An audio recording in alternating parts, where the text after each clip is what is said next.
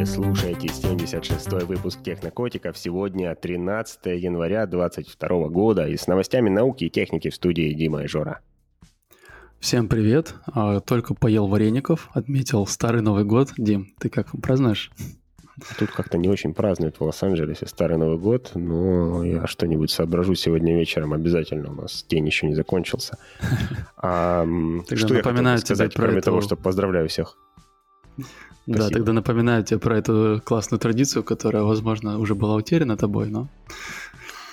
Еще не утеряна. А главное, не утеряны новости. Это первый выпуск, который мы на самом деле записываем в этом году. А, да, Если вы ура. слушали наш прошлый выпуск мы записали его немножко заранее, чтобы было чем развлечься на каникулах. А вот теперь реально новости 22 года, ну или остатки новостей 21 я расскажу, и мы поговорим с Жорой на тему того, как комиксы и принцессы Диснея влияют на детей, ну и на взрослых, кстати, тоже. А Жора будет с новостями хардкорной техники, хакеров и всего прочего. Давай, ты первый. Давай, у меня более скучные новости, наверное, для кого-то покажется. В общем, хочу рассказать сегодня про устройства интернет вещей, и про то, как они их взламывают, и про самое интересное про то, как обнаруживают эти взломы. В общем, за последние годы э, в мире появились просто десятки миллиардов устройств интернета вещей, и э, существенная часть которых работает на базе полноценных операционных систем. Ты сначала и... скажи, что такое за устройство, пример. Пример, да, сейчас не знаю, в принципе, чайник э, у тебя может быть э, интернетом, устройством интернета вещей, если к нему можно подключиться по Bluetooth и включить его. Вот у меня у мамы, например, такой. Вот, дома. Мам, привет, если слушаешь подкаст. И, в общем, оказывается, эти чайники можно взламывать. И э, этим на самом деле, правда, пользуются. А, они все эти девайсы, так как они работают на операционных устройствах, ой, на операционных системах, у них встроены, они периодически могут обновляться, и через эти обновления в них можно загружать, исполнять вредоносный код. Но это не единственный способ, да, но тем не менее.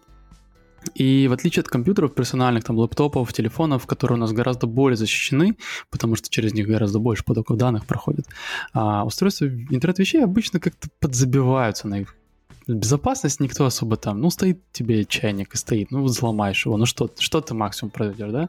Хотя на нем, в принципе, наверное, можно майнить нормально так за счет огромной сети таких чайников в мире, с каждого по нитке.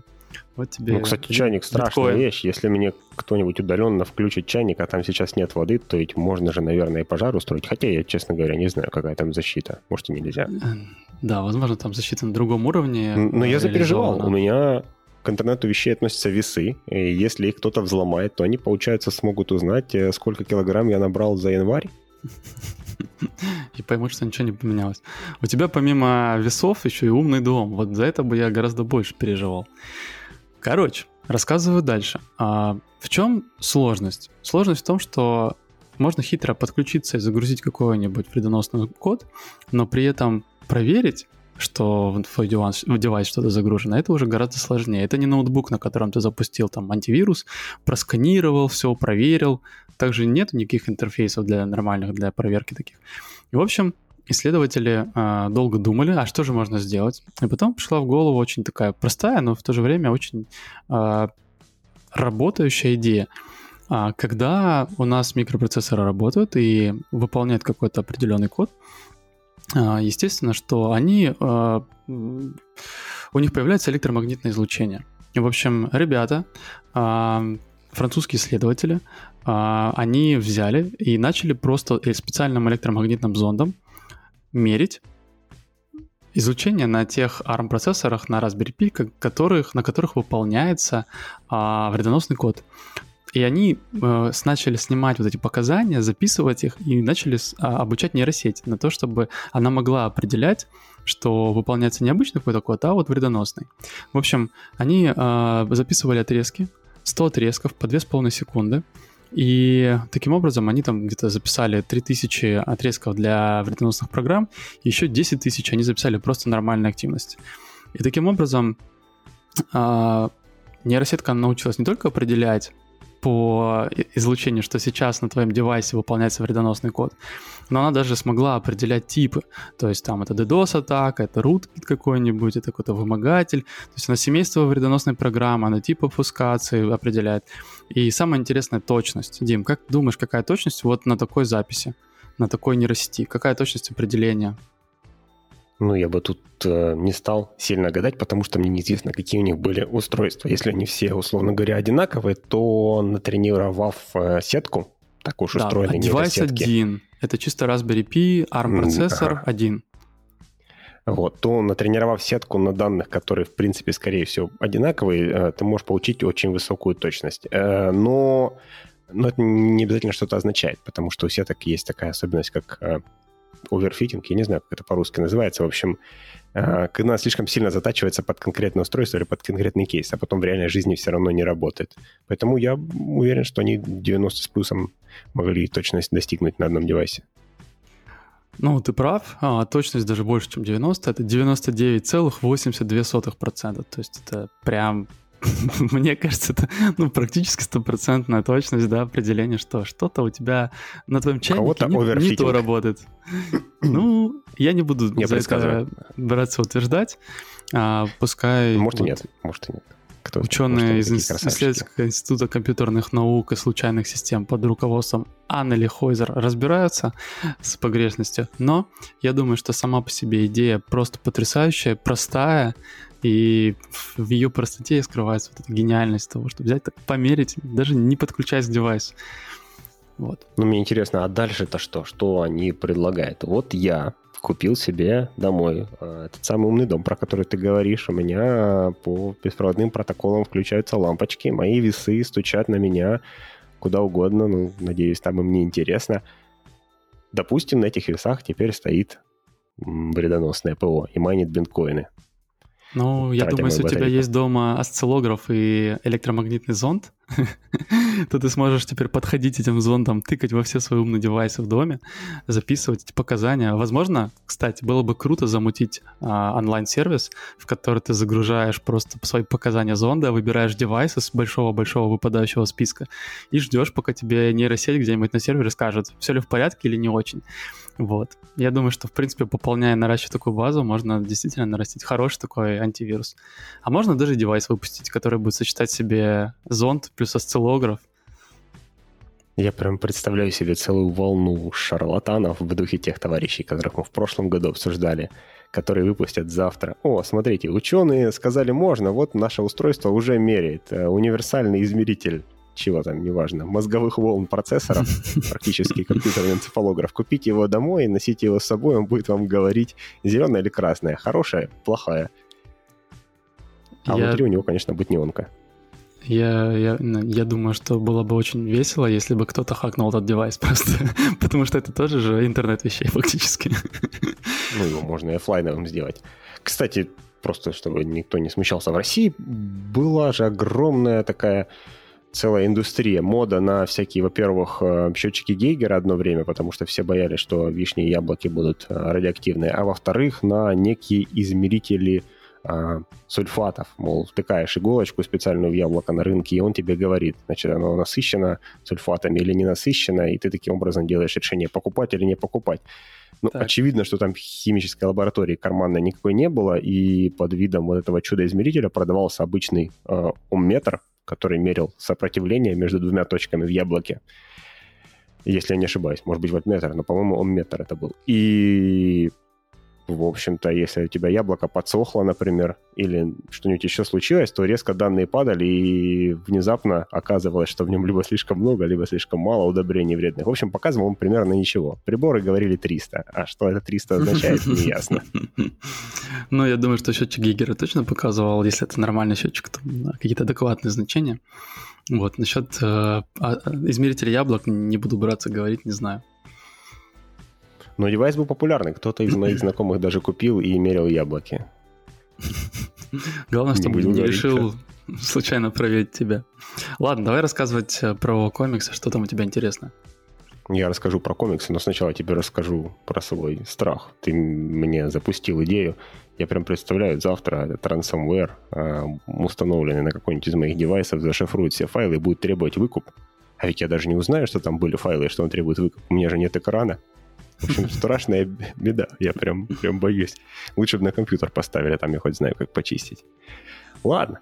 а, комиксы. Шутки шутками, но ты знаешь, если подумать, сколько у тебя действительно дома сейчас умных девайсов, как много оборудования, просто даже для упрощения начинает переводиться на какие-то э, микропроцессоры с операционной системой на борту то я думаю, что ты удивишься, сколько много техники сейчас, автомобили все уже полностью новые переходят на это О, я дело. Не, да, я не удивлюсь, но, но ты прав. Я даже недавно обсуждал с другом идею переделать а, умный дом свой полностью на офлайновые устройства, такие тоже есть, которые никуда в интернет не ходят, но при этом все еще делают дом умным и соединяются со всеми девайсами, но по внутренней закрытой сети. И эта идея mm-hmm. мне с каждым днем нравится все больше и больше. Да, есть в этом какое-то а, разумное зерно, да, какое-то.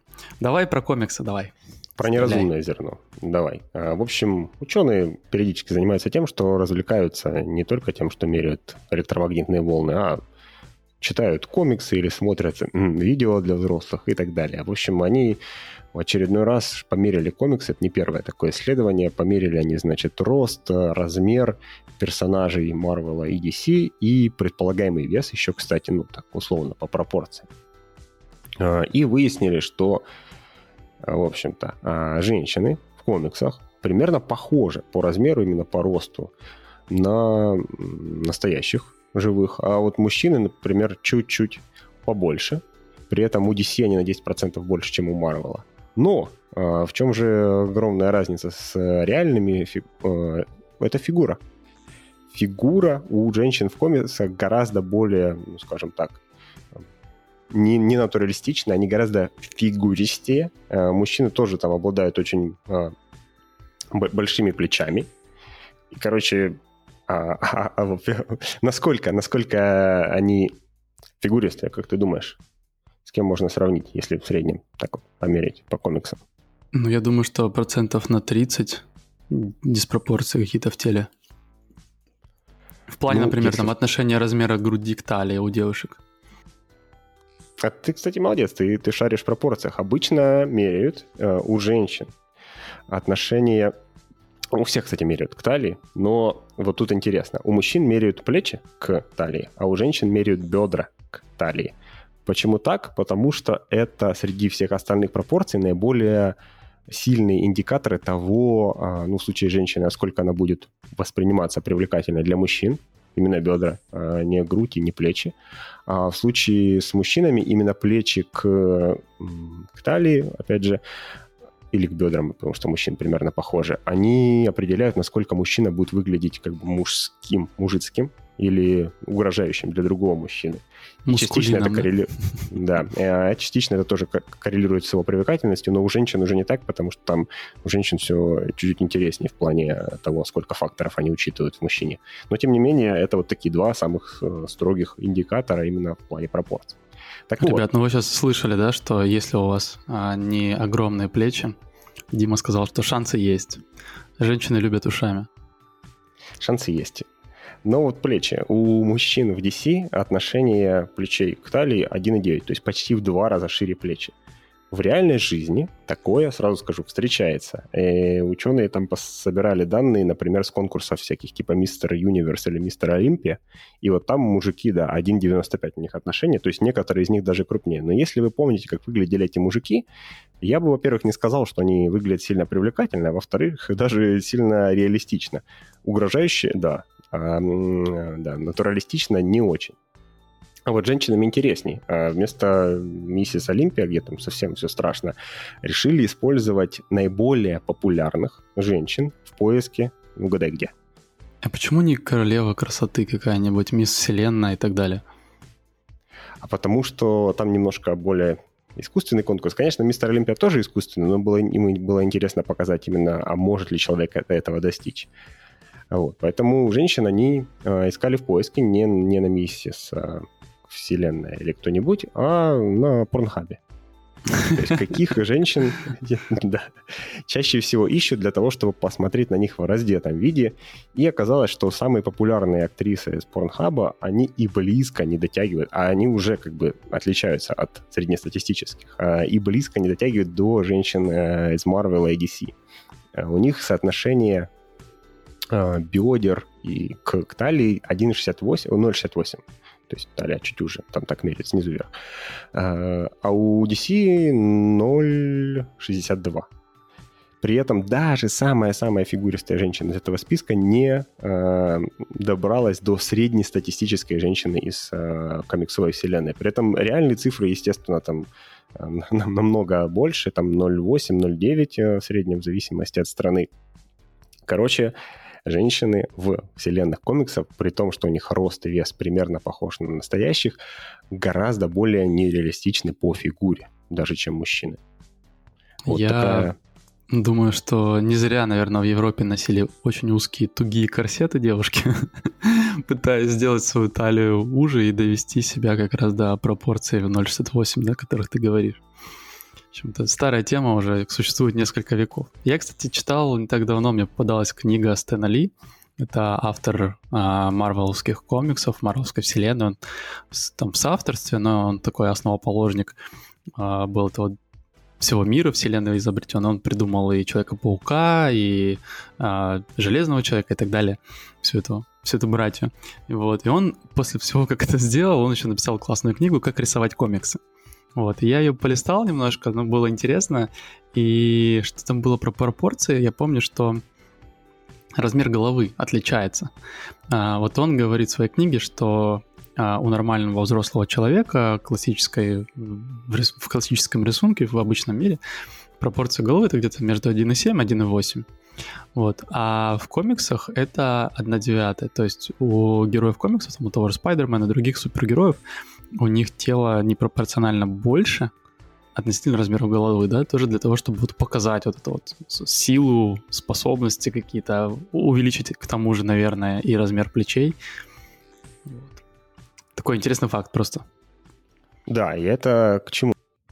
К тому, что а в чем, собственно, проблема, да, с тем, что они такие нереалистичные? Типа, почему все, все так переживают? Ты видишь проблему? Я нет вообще. Я вообще крайне редко смотрю какие-то супергеройские фильмы. Но, правда, на Спайдермена последнего я ходил, но проблемы я не увидел. Нормальный фильм, веселый, классный, задорный. Меня все устраивает.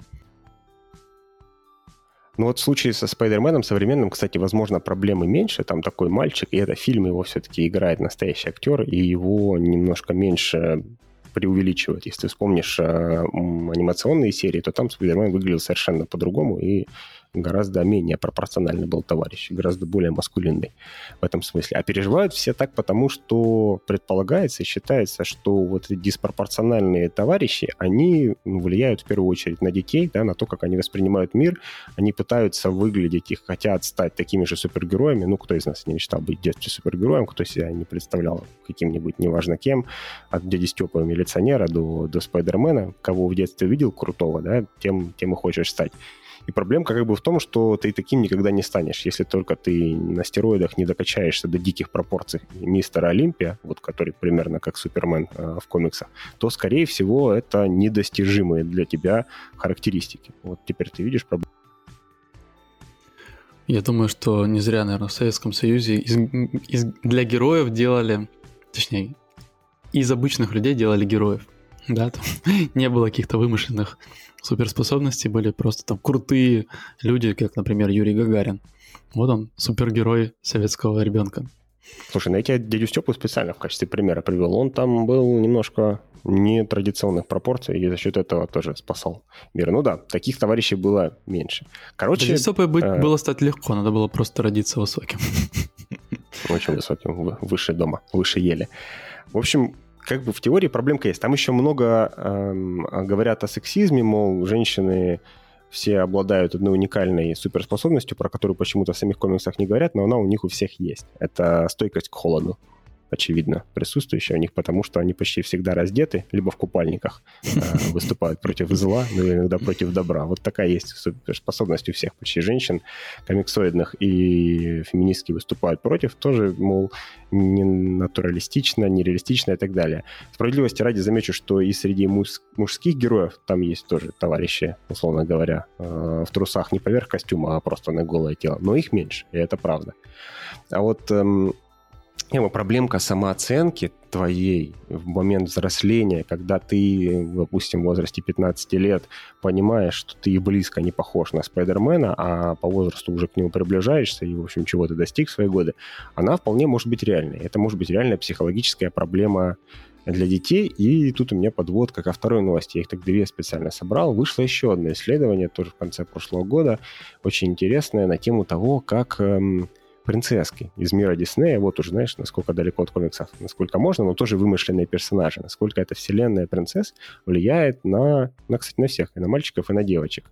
А, это продолжение старого исследования тех же авторов того же университета, которое было пять лет назад, и тогда был, ну, не то чтобы скандал, но подняло он определенные волны, потому что у там 4-5-летних детей э, были некоторые изменения, связанные с тем, что они вот этих принцесс либо смотрят по телевизору, либо играются с куколками, они потом, по мнению их родителей, тогда просто сделали родителей, выражали более стереотипные мнения на тему значит, распределения ролей между мужчинами и женщинами, и предположительно, опять же, по мнению родителей, были менее довольны собой.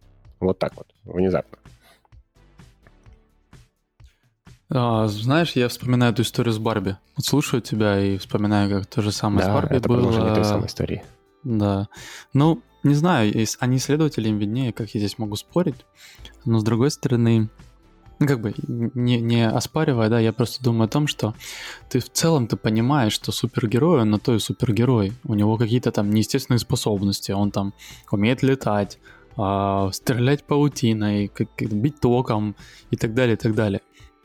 Понятно, что это фантастическое существо, и оно не должно быть, э, ну, прям похоже на тебя пропорционально. А если мы говорим про положительных героев, то они, наверное, и задумывались как а, какие-то недостижимые идеалы, к которым ты должен всю свою жизнь стремиться.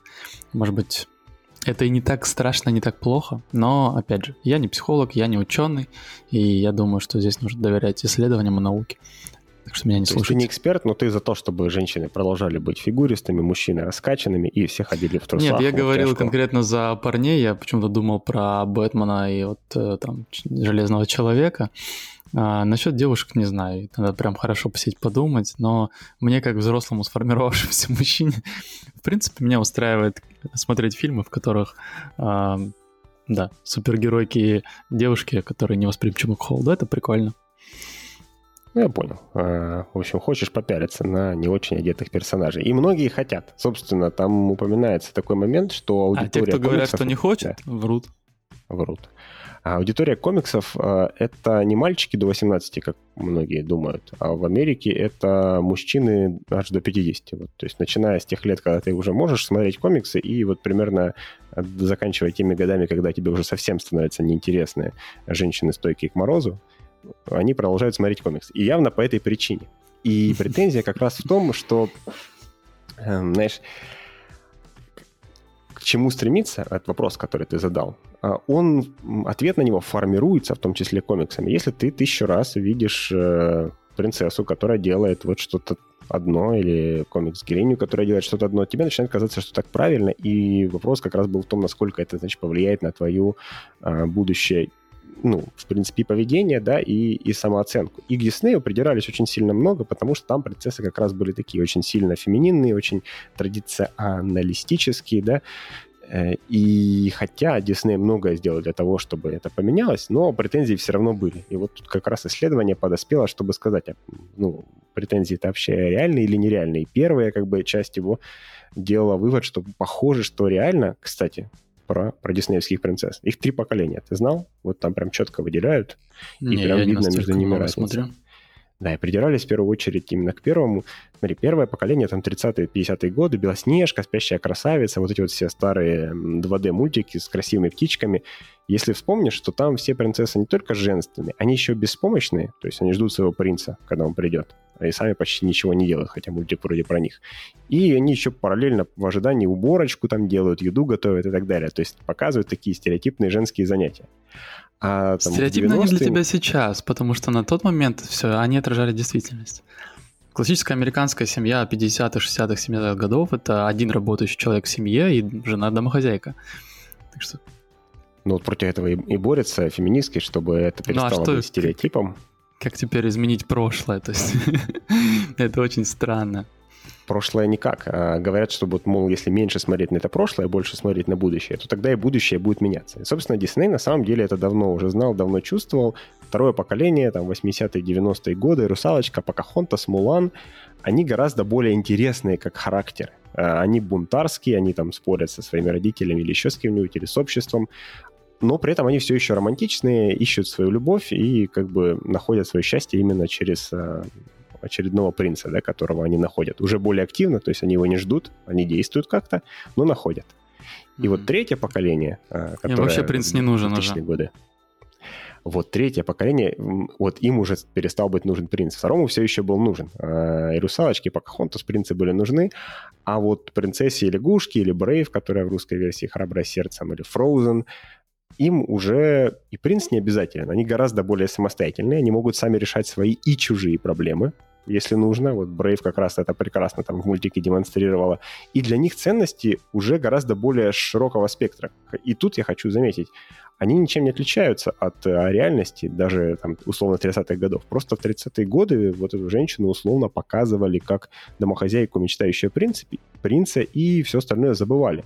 Брейв, опять же, если мы на нее посмотрим, это девочка, которая заботится о своей семье ничего не было в 30-е годы такого, чтобы говорила, не надо о семье своей заботиться, о родителях, там, братьях, сестрах и так далее. Или вот Frozen — это девочка, да, которая больше всего любит свою сестру в этом э, мультике, да, это ее Ну, а тебе не кажется? Такая... Я не смотрел ни тот, ни тот, я здесь не могу прям с тобой открыто дискутировать, интересно, прости уж меня в этом, но тебе не кажется, что это просто специальное манипулирование сознанием и подстраивание такой повестки под то, что нужно и удобно?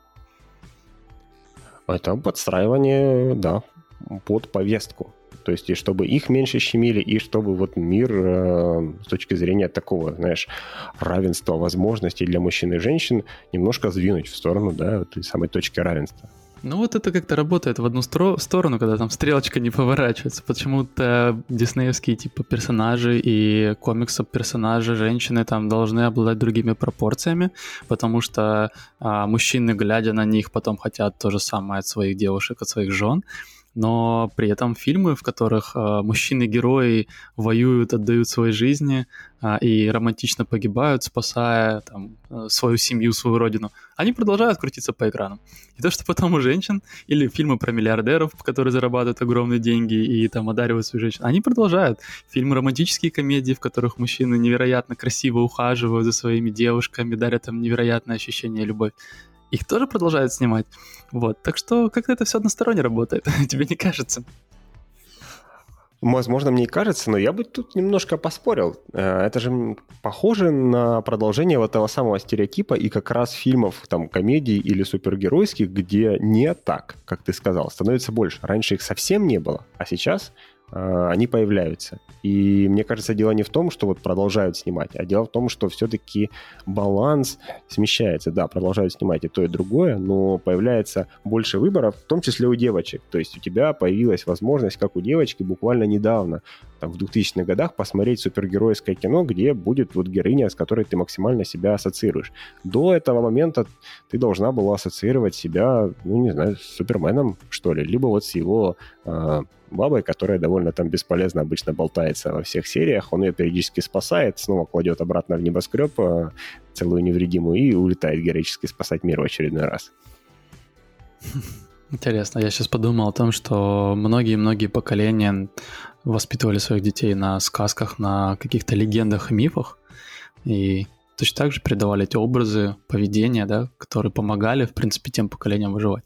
Но, в общем, мысль не нова, а, давай подытожим, давай закругляться. Не-не-не, я тебе хочу перед итогом, собственно, сказать результат. Я тянул до последнего.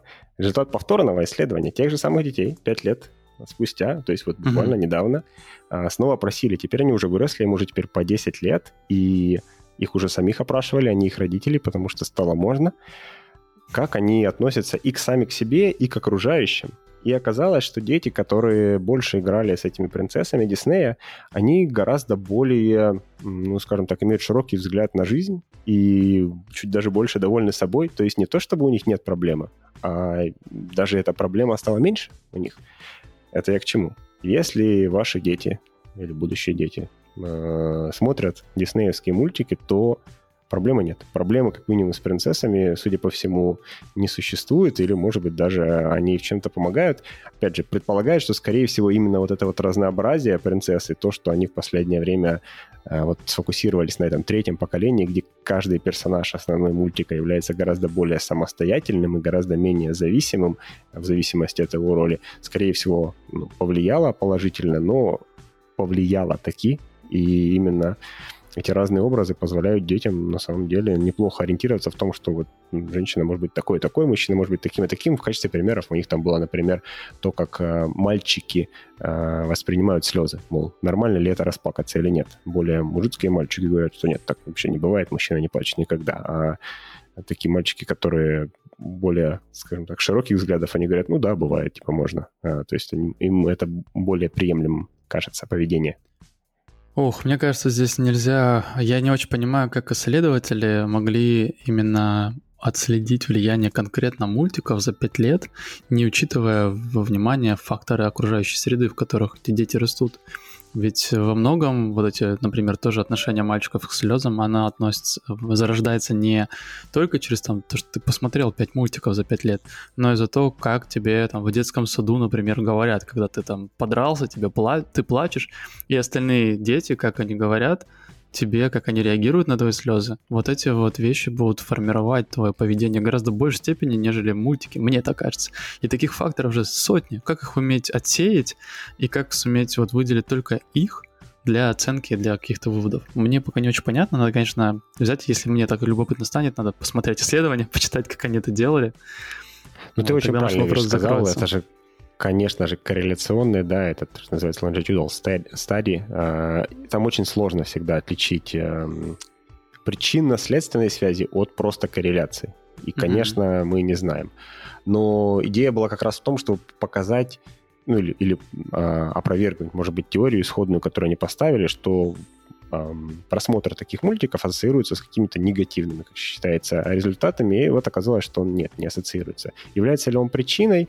Мы этого до конца не знаем, но как минимум мы знаем, что у детей, которые мультики смотрели, проблем нет. А вот с комиксами, кстати, это еще неизвестно. Тут еще надо а, поисследовать. Я вот еще учитывая свой опыт ознакомления с американскими исследователями, хотел бы разобраться, а не является ли сам Дисней спонсором этих исследований? Потому что вполне это законно, легально и может так и быть на самом деле. Да, а, так тоже бывает. Кстати, по поводу спонсирования и повестки. Я читал само исходное исследование, ну, вот сам пейпер, который они опубликовали, и его освещение в двух журналах. Один научный, один Time.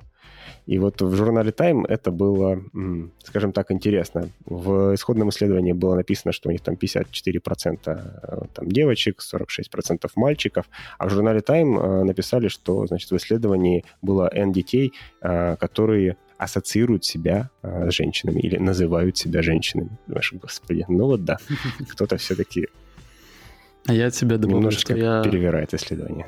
За новогодние праздники, возвращаясь тоже к теме э, сексизма, да, и разных, э, разных культур, э, за новогодние праздники посмотрел там несколько серий сериала, извините за тавтологию, «Эмили в Париже». Это сериал от Netflix, что, в принципе, важная деталь от Netflix, да, учти.